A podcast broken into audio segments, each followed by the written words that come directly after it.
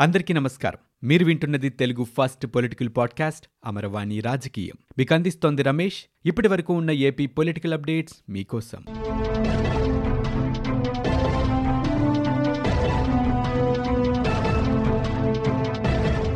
కేంద్ర ఆర్థిక మంత్రి నిర్మలా సీతారామన్ ఈరోజు బడ్జెట్ ప్రవేశపెట్టారు. వైఎస్ఆర్ కాంగ్రెస్ పార్టీ ఈ బడ్జెట్పై తీవ్రంగా అసంతృప్తి వ్యక్తం చేసింది. ఇక ఎంపీ విజయసాయిరెడ్డి కూడా ఈ బడ్జెట్ మీద స్పందించారు. కేంద్ర బడ్జెట్ చాలా నిరాశజనకంగా ఉందని ఏపీకి ప్రయోజనమే లేదని అన్నారు. ఏపీపై సవతి తల్లి ప్రేమ కేంద్రం చూపిస్తోందన్నారు. గతంలో వచ్చిన బడ్జెట్ల కంటే చాలా చెత్తగా ఈ బడ్జెట్ ఉందని ఏ రాష్ట్రాల్లో అయితే ఎన్నికలు ఉన్నాయో ఆ రాష్ట్రాలకే ప్రాధాన్యం ఇస్తున్నారని చెప్పారు. ఇక ఏపీ విభజన జరిగినప్పటి నుంచి కూడా విశాఖ విజయవాడకి మెట్రో రైలు అడుగుతున్నా సరే కేంద్రం పట్టించుకోవటం లేదని బడ్జెట్లో వాటి ప్రస్తావన కూడా చేయటం లేదని అన్నారు.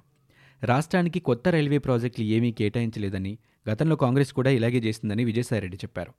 ఒక వైరాలజీ సెంటర్ని ఆంధ్రప్రదేశ్కు కేటాయించాలన్నారు. ధాన్యం సేకరణలో రాష్ట్రానికి రావాల్సిన బకాయిలు చెల్లించాలని కోరారు. అలాగే రాష్ట్రంలో ఇరవై ఆరు జిల్లాలు చేయబోతున్నామని వాటికి కేంద్రీయ విద్యాలయాలు కూడా ఇవ్వాలని కేంద్రాన్ని విజయసాయిరెడ్డి కోరారు. ఇక కరోనా వ్యాక్సినేషన్కు ముప్పై ఐదు వేల కోట్ల రూపాయలు కేటాయించడం ఒక్కటే ఈ బడ్జెట్లో మంచి అంశంగా ఆయన పేర్కొన్నారు. అభివృద్ధి దిశ బడ్జెట్ కావాలి కానీ సర్వైవల్ బడ్జెట్ కాదు అని అన్నారు. ఇక విశాఖకు ఒక షిప్పింగ్ హార్బర్ హబ్ ఇచ్చారని కానీ రాష్ట్రం ఎనిమిది హార్బర్లకు ఇప్పటికే నిర్ణయం తీసుకుందని చెప్పారు. వ్యవసాయంలో ఏపీలో ఏడాదికి రైతుకు పదమూడున్నర వేలు ఇస్తున్నామన్నారు. కేంద్రం రైతులకు ఏడాదికి ఆరు వేలు ఇస్తోందన్నారు. దాన్ని పదివేల రూపాయలు చేయాలని ఆయన కోరారు. ఇక ఆయుష్మాన్ భారత్ పరిధిలోకి పదమూడు వందల వ్యాధులు ఉంటే ఆరోగ్యశ్రీ పరిధిలోకి రెండు వేలకు పైగా వ్యాధులు వస్తున్నాయన్నారు. సామాజిక సంక్షేమ పథకాల్లో కేంద్ర బడ్జెట్లో ఎలాంటి పురోగతి లేదు అని ఆయన విమర్శించారు. దేశంలో నిరుద్యోగుల సంఖ్య కూడా పెరుగుతోంది అని ఆయన చెప్పారు. నిరుద్యోగాన్ని నిర్మూలించడానికి బడ్జెట్లో ఎలాంటి చర్యలు తీసుకోలేదని అన్నారు.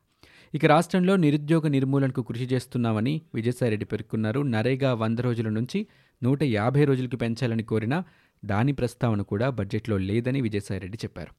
ఎన్నికలు ఉన్న రాష్ట్రాల బడ్జెట్లా ఉంది అని విజయసాయిరెడ్డి మరోసారి దీని గురించి వ్యాఖ్యానించారు.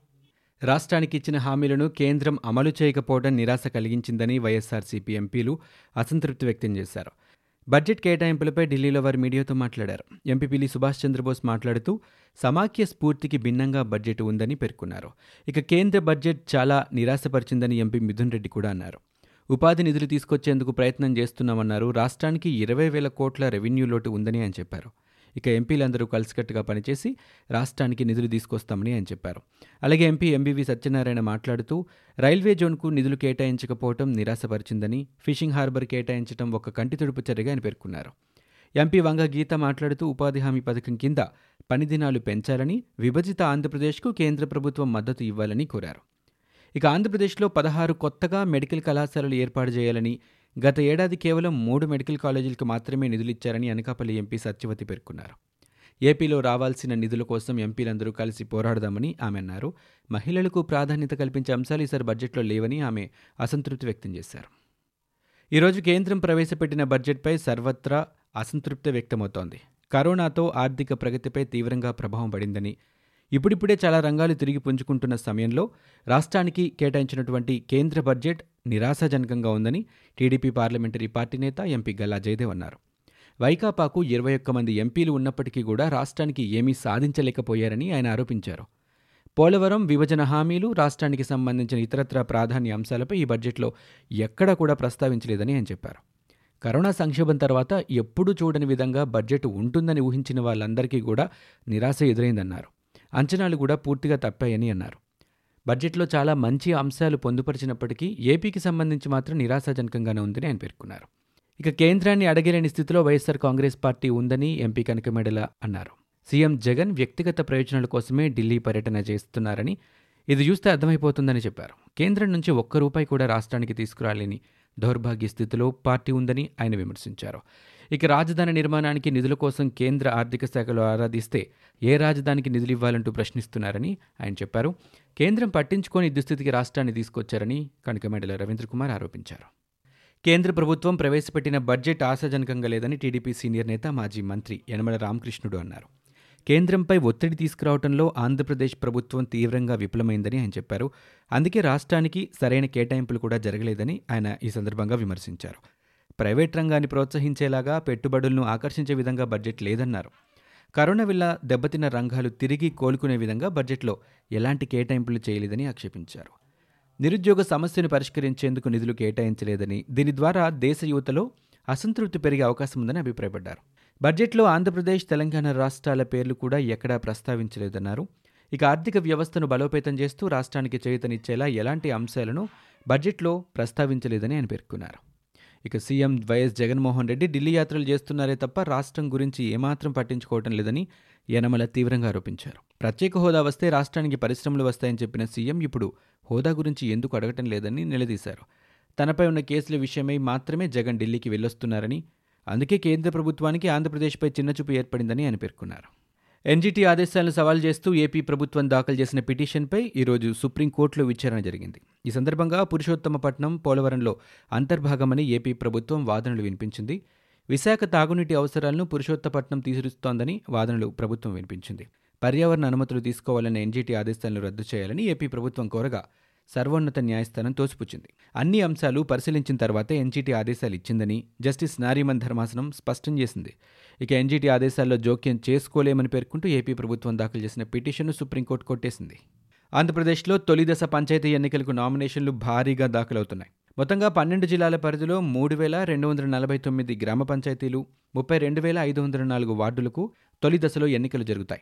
ఆదివారం రాత్రి పన్నెండు గంటల వరకు అందిన సమాచారం మేరకు మూడు రోజుల్లో సర్పంచ్ స్థానాలకు పంతొమ్మిది వేల నాలుగు వందల తొంభై ఒకటి ఇక వార్డు సభ్యుల స్థానాలకు డెబ్బై తొమ్మిది వేల ఏడు వందల తొంభై ఎనిమిది నామినేషన్లు దాఖలయ్యాయి. నిర్ణీత సమయం గడిచే సమయానికి చాలామంది బారులు తీరి నిల్చోవడంతో వారికి టోకెన్లు కూడా ఇచ్చారు. ఏపీ రాష్ట్ర ప్రభుత్వం ప్రతిష్టాత్మకంగా చేపట్టిన ఇంటింటికి రేషన్ పంపిణీ కార్యక్రమం పశ్చిమ గోదావరి జిల్లా కొవ్వూరు పట్టణంలో ఘనంగా ఈరోజు ప్రారంభమైంది. ఉదయాన్నే రేషన్ పంపిణీ వాహనాల్లో బియ్యాన్ని నింపుకున్న వాలంటీర్లు ఇంటింటికి వెళ్ళి లబ్ధిదారులకు బియ్యం పంపిణీ చేశారు. తొలి విడత నామినేషన్ల సమయంలో టీడీపీ రాష్ట్ర అధ్యక్షుడు అచ్చెన్నాయుడు సొంత గ్రామం నిమ్మాడలో పాల్పడుతున్న దౌర్జన్యాలపై వైఎస్ఆర్ కాంగ్రెస్ పార్టీ నాయకులు రాష్ట్ర ఎన్నికల కమిషన్కు ఫిర్యాదు చేశారు.